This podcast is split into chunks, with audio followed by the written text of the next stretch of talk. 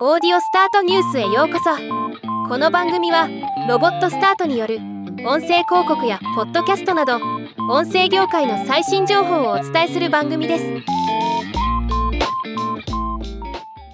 Edison Research の2023年第2四半期の Share of Ear 調査結果に基づいて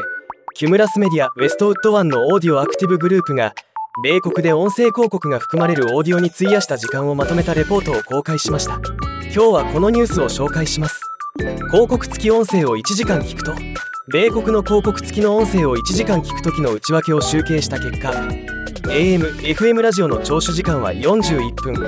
ポッドキャストの聴取時間は11分となりました。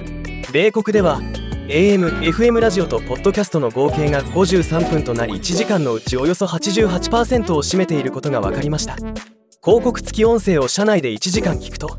続いて車内で広告付きの音声を1時間聞く時の内訳を集計すると AM、FM ラジオの聴取時間は51分。ポッドキャストの聴取時間は4分となりました。よりラジオの時間が増えていることが分かります。広告付き音声のシェア AM、FM ラジオが広告付き音声の69%を占めており次いでポッドキャストが急上昇し19%のシェアを獲得しました。一方パンドラシリウス XM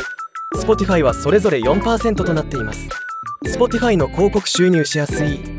Spotify の広告収入によるシェアは2%前後で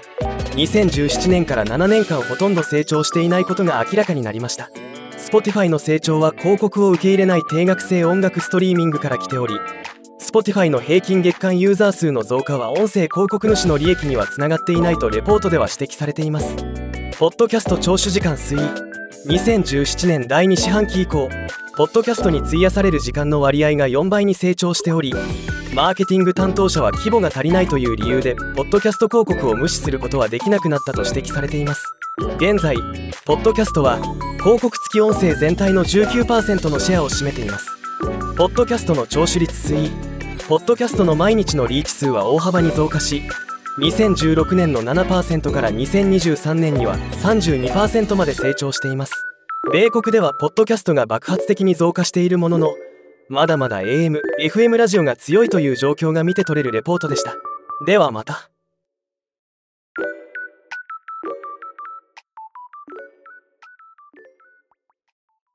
今回のニュースは以上です。もっと詳しい情報を知りたい場合「オーディオスタートニュース」で検索してみてください。ではまたお会いしましょう。